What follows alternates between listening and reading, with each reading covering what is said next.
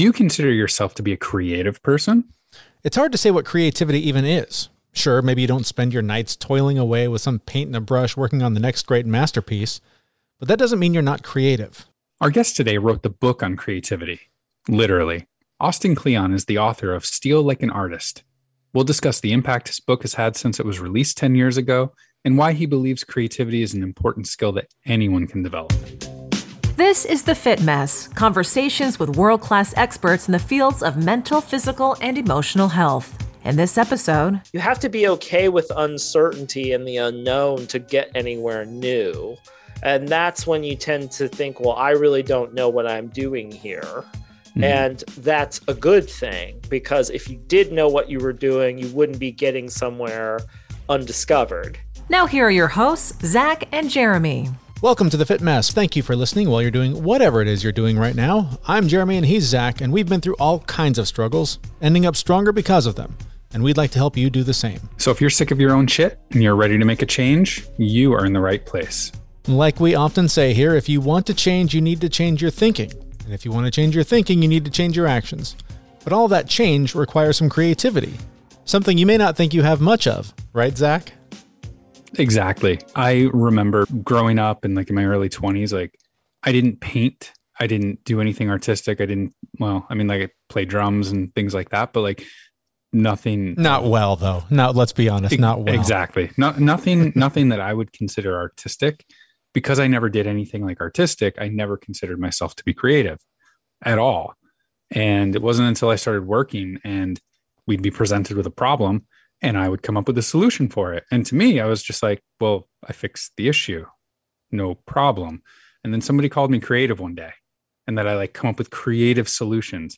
And it kind of blew my mind where I was like, holy shit, I'm creative, but in a very, very different way. I'm not artistic. If you ask me to sing, everyone, like the orders for earplugs will go through the roof. But, you know, like creativity, like I, I have that ability to think outside the box in certain arenas of my life. It's kind of weird. Well, that's where, I mean, a lot of the stuff that we talk about on this show, I mean, we're not usually on here promoting, hey, pick up a guitar and, and be the next rock star or whatever. It's, it's more personal development stuff, but it does require a level of creativity to figure out, when in my schedule do I have time for the gym? When do I have time to come up with a meal plan? When do I have time to meditate? Like you've got to, you've got to manage a lot of stuff and you have to get creative to fit that stuff in. For me, I had an opposite experience as you, where I feel like as a, as a young person, I was more creative. I, I was in and out of bands. I was really into drawing and different stuff. And then I got into a job that just was absolutely soul sucking. And it also sucked the creativity out of me. I remember being at my desk trying to work on creative projects and feeling like, oh my God, that part of my brain is broken. I can't even access it anymore. Like that, the tank is empty. There are no batteries. I cannot access creativity anymore because I've been so forced into this box of this is how we do things and there is no variation. So it can work both ways, but creativity is definitely something that that is developed and, and you have to work on it to to be good at it. You're absolutely right though. For my level of creativity, like when I'm at work or if I'm solving like a, a home problem, like, you know, I have to fix something, like it just comes naturally to me because I've been doing it for twenty years of like, here's a problem. How do we solve this? And it, my mind just goes to every single possible solution. And it's, it, it's a very creative process. And actually I really enjoy it now, but even at work, somebody will bring a problem to me now and I'll be like, well, how would, you know, like, through coaching, right? I'm not telling them how to fix it. That's not my creativity. Now I just ask them questions and it's up to them to come up with the solution. And it really does amaze me sometimes, like how uncreative people can be in problem solving. And then that just takes me to the next level of, okay, now I need to help them understand that they can be creative. Mm-hmm. They can think outside of the box. It doesn't, their O C D doesn't have to define what the solution is to this particular problem. And it's kind of cool watching people like develop that muscle mm-hmm. because it's just like the creativity is there. It's, you just have to learn how to let go a little bit and let your mind go and get curious. Like we talk about all the time. All right, let's jump into this interview. Our guest today is Austin Kleon.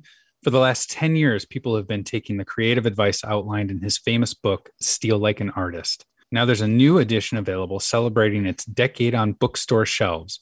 Our conversation begins with what's new in this edition of the book.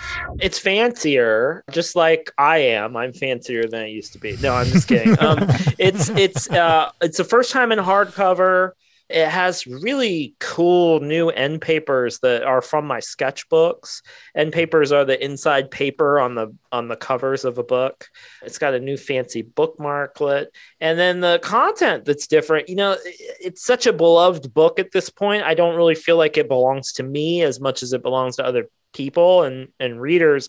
So the solution I came up with to to update it really is to add an afterword in the back, a kind of ten years looking back. And I think a big part of the success of the book is it's got this kind of fast, punky energy. It kind of, it, I always felt like I wanted it to be like a Ramones album or, or, or some classic punk rock record.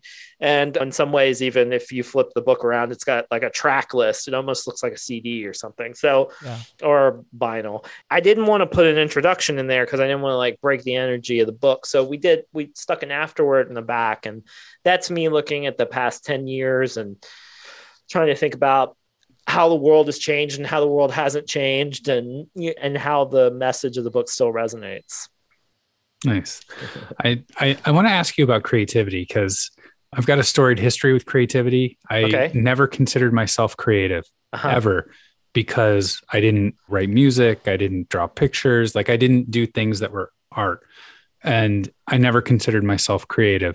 And then it dawned on me at work one day that like I come up with creative solutions, you know, yeah. for work. Like, so I'd love to hear you talk about what creative is, what it isn't, because I know I struggled for a long time not mm-hmm. knowing that I was actually creative.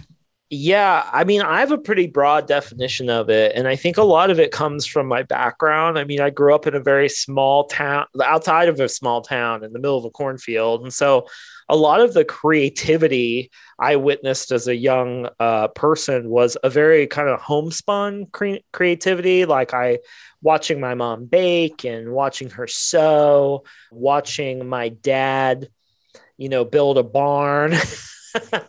you know, um, so it was that kind of, you know, I was surrounded with a lot of stuff that at the time I might not have considered creative either. But now that I have the hindsight, it's like, I think of creativity as just literally taking what's in front of you and everyone else and turning it into something new, something that's useful or novel or that pushes the world uh, forward in a sense. Um, and, and in that sense, it's a very broad definition, so broad in fact that I think pretty much everybody in any kind of job there or any kind of life, there's there's space for more creativity in it. And I think that's what the, you know, that's what Steal Like an Artist tries to do, is it tries to broaden people's idea of what creative work is and give permission to people who don't feel like they're quote unquote creative to harness their creative energies, because I think everybody has it. You know, I think all children have it.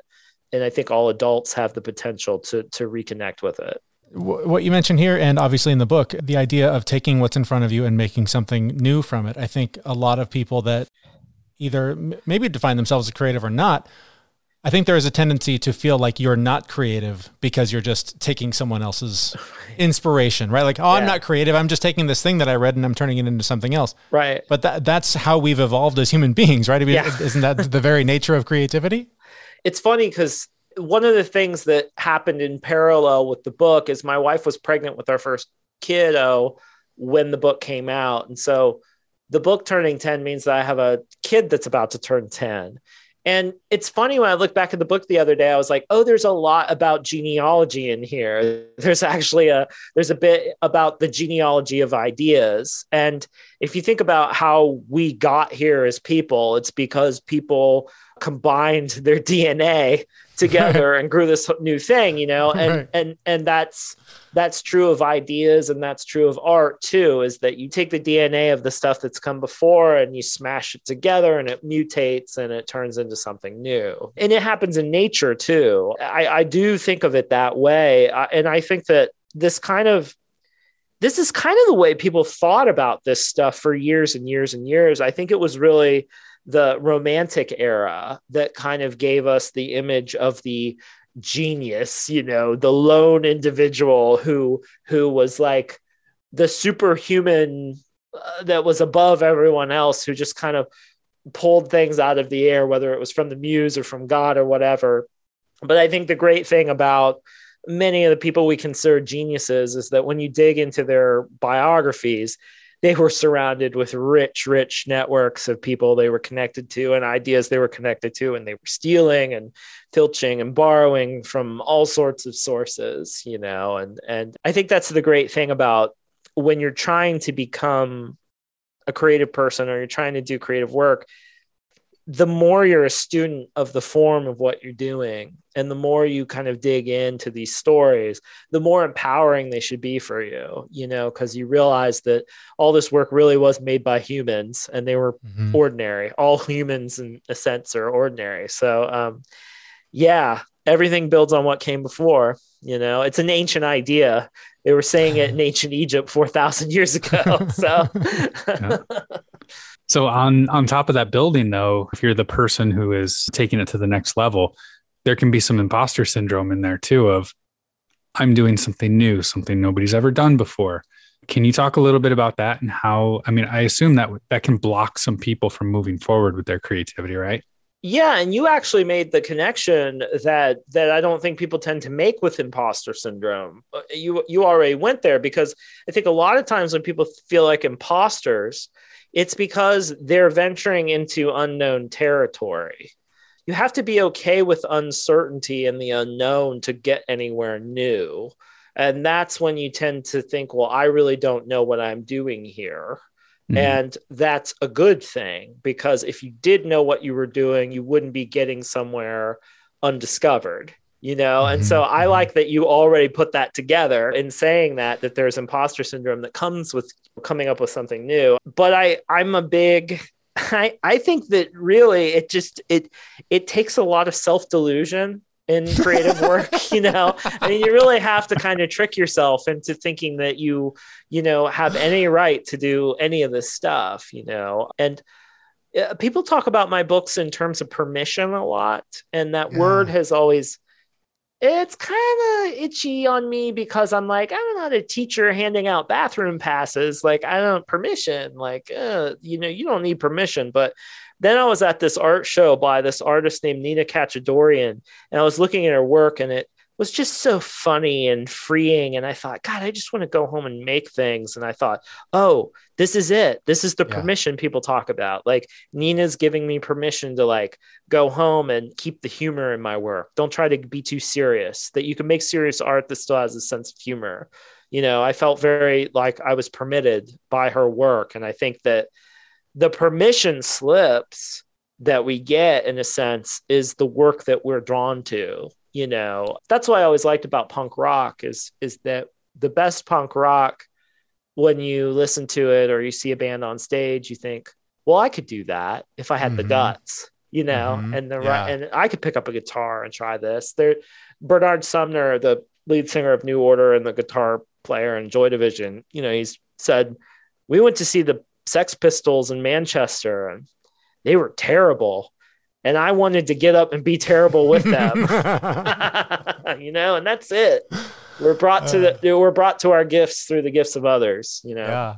A bit of a tangent, but uh, I, I know you wrote about picking up the guitar ten years ago. How, how have your yeah. last ten years with the guitar been? Um, well, you know, the guitar is kind of my second love. Um, my first love is the piano. That's, that's the instrument I was sort of trained on. That's what I was drawn to in the beginning. And that's actually the instrument that's the richest for me. I think a lot of it comes from...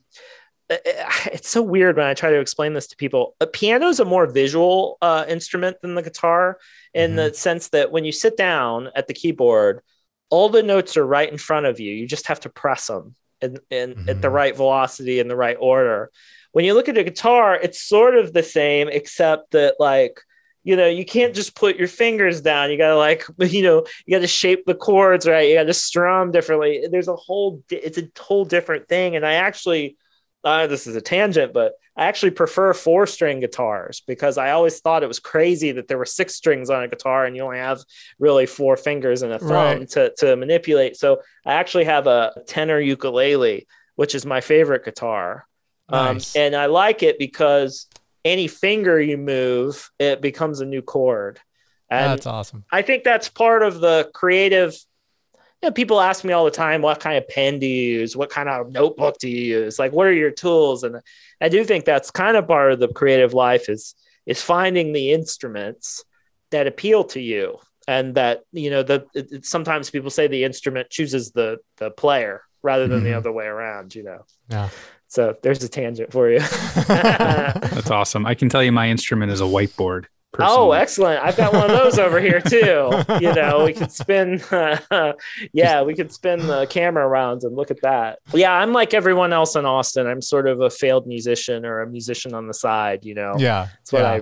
I, I would actually like to be. So, oh, in, in my head, my albums have sold like crazy. It's, yes, it's exactly. the learning the chords parts. That's, that's yes. uh, the challenge. uh, but, but speaking of the instrument, a piece of the advice that you have is, is to not write what you know, but to write what you like, which seems con- uh, in contrast with what we always hear is write what you know, because that's the thing that you're going to be able to write the most about. Right. So what do you mean by that?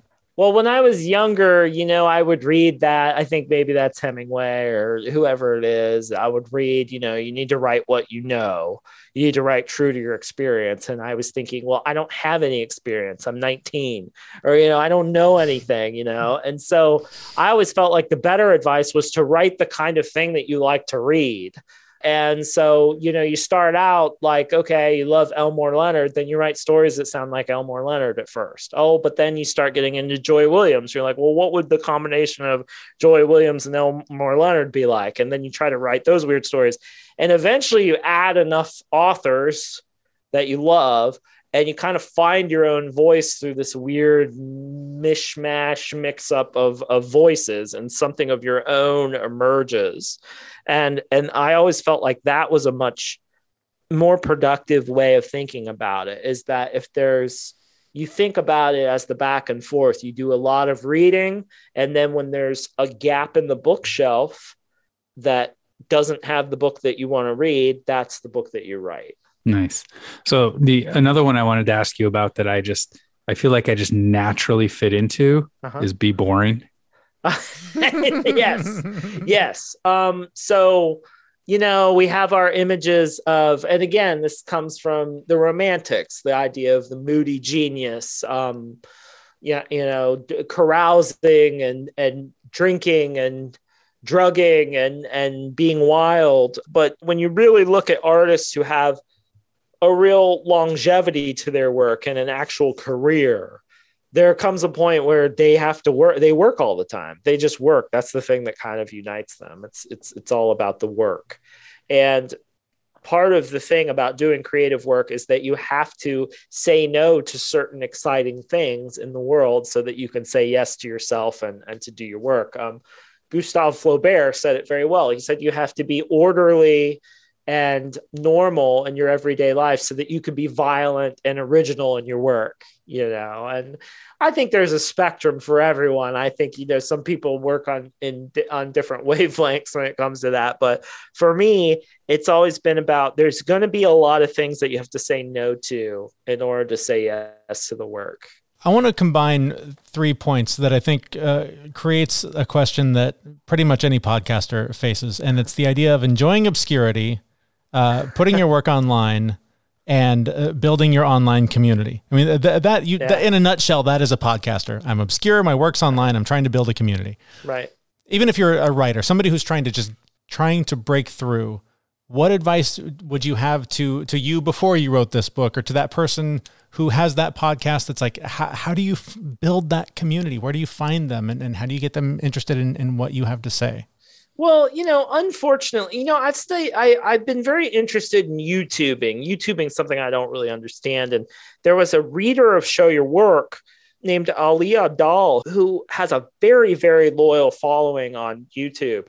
And he reached out to me and he said, you know, Show Your Work changed my life. The reason I have a million people on YouTube was like, it's because I read this book and I did what you told me to do. And I thought, well, if it worked for you, why hasn't it worked for me? I don't have a million, you know, uh, viewers on YouTube. But like, one of the things that Ali talks about is that the first fifty videos you make, or whatever it is on YouTube, that's you just figuring out how to make a video, you know, right, and then right. the next one hundred fifty videos are you slowly amassing an audience, you know, and he does presentations, and I've watched these because I'm just so fascinated.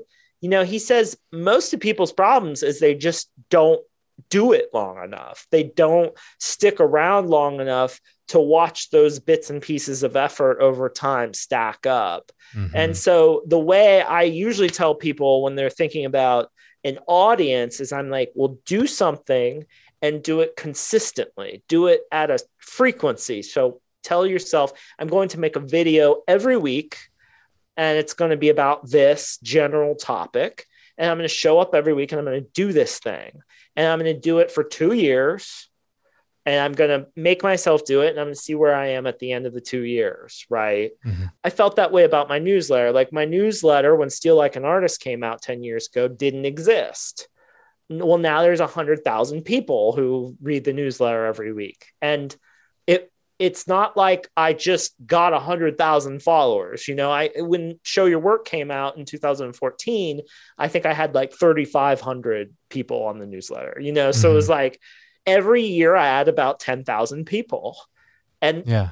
and it's incredible, but it's, it's just that slow build of sending one out every week and coming up with new stuff and, you know, just doing it over and over again and really concentrating on the work, making the work good, seeing what people like, adjusting as necessary, and mm-hmm. being true to what you want to see in the world, you know, because I think that's the really important thing. You know, a lot of people, they try to make what they think the world wants. The problem is that you're going to only come up with people who want that thing. And you don't really want an audience that wants things that you don't want to give them, you know? Yeah. And, and that's, I have felt blessed in my career in that I always felt like if I just stuck to what was truly and honestly interesting to me, that the right people would show up. And so far that I've been lucky, and they have. I love that. I've, I've, that's awesome. I, I, I've seen something similar in that if you go into something like scratching your own itch, yes. and you, you, you succeed in it, the people will show up for it, right? Something people, similar. Absolutely. Yeah. I mean, and, and another thing is there's a great Kim Gordon, the bass player and singer for Sonic Youth. You know, she says, people will pay to watch other people believe in themselves. That's such a great thing too, is to, to give yourself that permission to be yourself and to be interested in what you're truly interested in and communicate that interest to others in a way that's natural to you, in, in a way that, you know, only you could do it.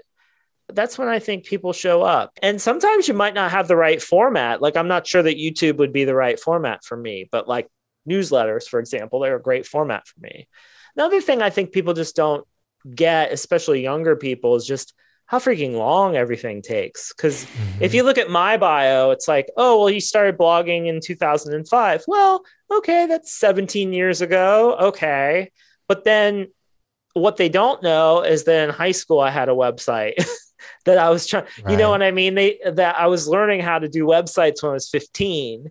And right. so, you know, th- there's this whole, you know, there's a great apocryphal, can't be true story of Picasso, but this lady sees him in a park, and you've heard this story. It's like the lady sees him in a park, says, oh, Picasso, doodle me something. And he whips out a napkin and writes on it and, and then gives it to her. And she says, wonderful. Like, I, you know, and he says, that's, that's, you know, that's fifty thousand dollars or whatever. She says, what? It just took you five seconds to doodle this. And he says, madam, it's taken me my whole life. You know, that, that story is totally yeah. bogus. That never happened to Picasso. Right. And it does speak to something, which is we don't see everything that led up to this point. When you're admiring people, because that is how we're brought to things. We want to do certain kinds of work because we see people doing that work. You just don't see everything that's gone into it. I love the way you describe watching someone be uh, self-confident. I, I've I've always sort of wrestled with why I even go to a concert or go to a lecture yeah. or of one of my favorite writers or something. And, I, and I'll think to myself, I'm going to spend money to watch five guys play their guitars. Like, why am I spending so much money? But there's something about seeing them. I mean, it, it's almost inhuman to watch someone who just shines, who whatever yep. that thing is in, yes. is in them just explodes out into an arena of one hundred thousand people or whatever. Like, I, that yes. is such a unique experience. I can tell you exactly who changed my life that way. There is a woman named Linda Barry, and she's a cartoonist, and she's written several beautiful books about art and creativity, not to mention this four decade, five decade long career as a cartoonist. But I watched her read one night. My friend Dan Sean invited me to Oberlin College to watch her read. He was head of the creative writing program. And I spent one hour watching this woman read her work and talk to people. And I thought, I truly feel that I've run most of my career off the fumes of that, of, of being in touch with whatever magic or energy that she exudes. And, and what you just said is, is a lot of how I feel about creative work now, is that it's really about the transmission of energy. Mm-hmm. And I think that's why I like books, is that you package all this energy. It's like, it's almost like a lump of coal or, or compressing a diamond or something. There's a geology to it where there's extreme pressure. You're, you're putting all this energy into this solid object. And it's it's in there, but it's like dormant, you know, it's in there and it doesn't do anything like this. But once the reader does this and starts turning the pages, then that energy is unlocked. And I think it's true of many art forms, you know. It's like the the Ramones record on the shelf doesn't do anything, but then I put the needle on it and it explodes. Yeah. Yeah. I want to ask you about, in the bio that we have for you, it mentions principles that you wished you had had when you were nineteen years old. Yeah. So I really just want to ask you straight up, like, what are the, what's the one or two things that you really wish you could go back and tell your nineteen oh. year old self? I've always been inspired by George Saunders, the writer. I, I look up to him in a lot of ways. And, uh, you know, his graduation speech that he gave was uh, most of the failures in his life he regrets were failures of kindness. Um, situations in which he could have been kinder. And I think that that's my most haunting memories and regrets of my life are times when I wasn't as kind as, as I could have been. I, I wish actually one, one thing I thought about changing in the book is number eight is be nice. The world is a small town. I almost changed it to be kind. The world is a small town, because I think there's a difference between being nice, which is very Midwestern. I'm from Ohio. And there's being kind, which is different. But I, I would say be kind, you know, that I would, I would make a distinction to him between niceness and kindness. And I think that would be the most important. But really, uh, you know, the really funny thing about ten years, when you look back, you know, I've been a parent for almost ten years now too. And, And one of the things you know is that you really can't tell anyone anything. Yeah, yeah. That's very true. That, very you know, true. You could give them the words, but they'll the words will only ring true through experience. Yeah. And and on that subject, you know, one of the things that, that is kind of the benchmark for us here is trying to help people with whatever mindset they're trying to get into to lose weight, write the book, whatever the thing is that they're holding themselves back. So how would you encourage someone who maybe has that creative project, or they've, that guitar has been sitting on the shelf for ten years or, or whatever the thing is? What do they need to do to get over that hurdle of one day I'm gonna, and then just actually start doing it? What I sometimes I'm like, what is working? What is one thing that you can do every day and it takes nothing out of you, you know, and how can you change? So for example, like it's very interesting with fitness. I mean, I'm not the most fit guy, but I've noticed neither that, are we. Don't that, worry. Neither you know, are we. I've noticed like with push-ups, it's like, well, if you just do one push-up a day and you add one, you, you know, eventually you can do a hundred push-ups. It's just not, it's not rocket science. You just, right. you just, you do push-ups every day and you just add each day and eventually you can do a hundred push-ups. It's not that much different for drawing or playing the piano or whatever it is. Once you get the mechanics of what it's like to practice and like put in the effort every day, that transfers to many, many different things. So like I just took up biking. I just bought a new bike three weeks ago and I because I've done lots of different things and I know how crummy I was going to be at first. And I just had no ego in it, I whatsoever. And I found a neighbor down the street who has been biking for decades and has decades on me and can still whip my ass every time we go out. But like, I found someone who could take me, I found kind of a bike mentor, you know, mm-hmm. and, and, and I know even after three weeks, the improvement's incredible, but I still know how bad I am. And I, I know this one hill, I'm like, every time I go up it, I'm like dying up this hill. But I'm like, there's one day I'm going to beat this hill, but it's going to take weeks and weeks and weeks, you know? And I just, I, that's what I like about staying alive, you know, is that that experience of what it's like to be crummy and to slowly get better at something. Yeah. That transfers to multiple places. And so when people are thinking about taking on a creative endeavor, think less of it as like magic and think more of it like doing push-ups or something that you, there's been a time in your life where you didn't know how to do something and you learned it and you got to somewhere else. Think of it the same way, you know, and just, and, and, and that's all there really is to it. I think I, I far prefer the being alive to the alternative. I, I so far it beats, yeah. beats. Yeah. Being upright beats, beats a lot. Yes. Yeah. Uh, man, I have a million more questions and, and wish we had hours, but we don't. Uh, where can we learn more about you and, and find the book and all the things? Oh, I'm the same place I've been for twenty years now. I'm at austin kleon dot com, and that's where you can find all the books and the newsletter and everything else in between. Wonderful. Thank you so much for your time. This was a lot of fun. We really appreciate your time today. Thanks, y'all. Uh, I had a lot of fun, and thanks for having me.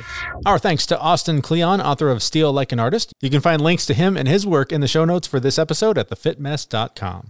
And Zach, I hope you were paying attention because, as we just learned, anyone and everyone can be creative. It's a skill like any other that can be developed. Were you paying attention during that part? I'm sorry, what? I've been working on I've been working on developing my listening skills. They're okay, they're not good. Great right now. No, really, I was listening, but like anything else that's really worth doing, you've got to practice. And it takes time to get the mechanics of the activity and get it down. I know for me, being creative is not something that like felt natural to me. So now when I'm actually being creative or when I know I have to be creative, it, it still feels a little bit weird, but I get a little bit better every time I practice. And this applies everywhere. Like it's not just art. It applies to fitness, professional growth, parenting, carpentry you're trying to figure out on YouTube. And believe it or not, even if you're going to try underwater basket weaving, it applies there because surprisingly, that's really fucking hard to do. More than anything, with all these skills, it's probably going to take you longer than you think. And it's definitely going to take you longer than you wish it would to see the results. So it's just that, that age old uh, idea of don't quit on Tuesday because you don't know what's going to happen on Wednesday.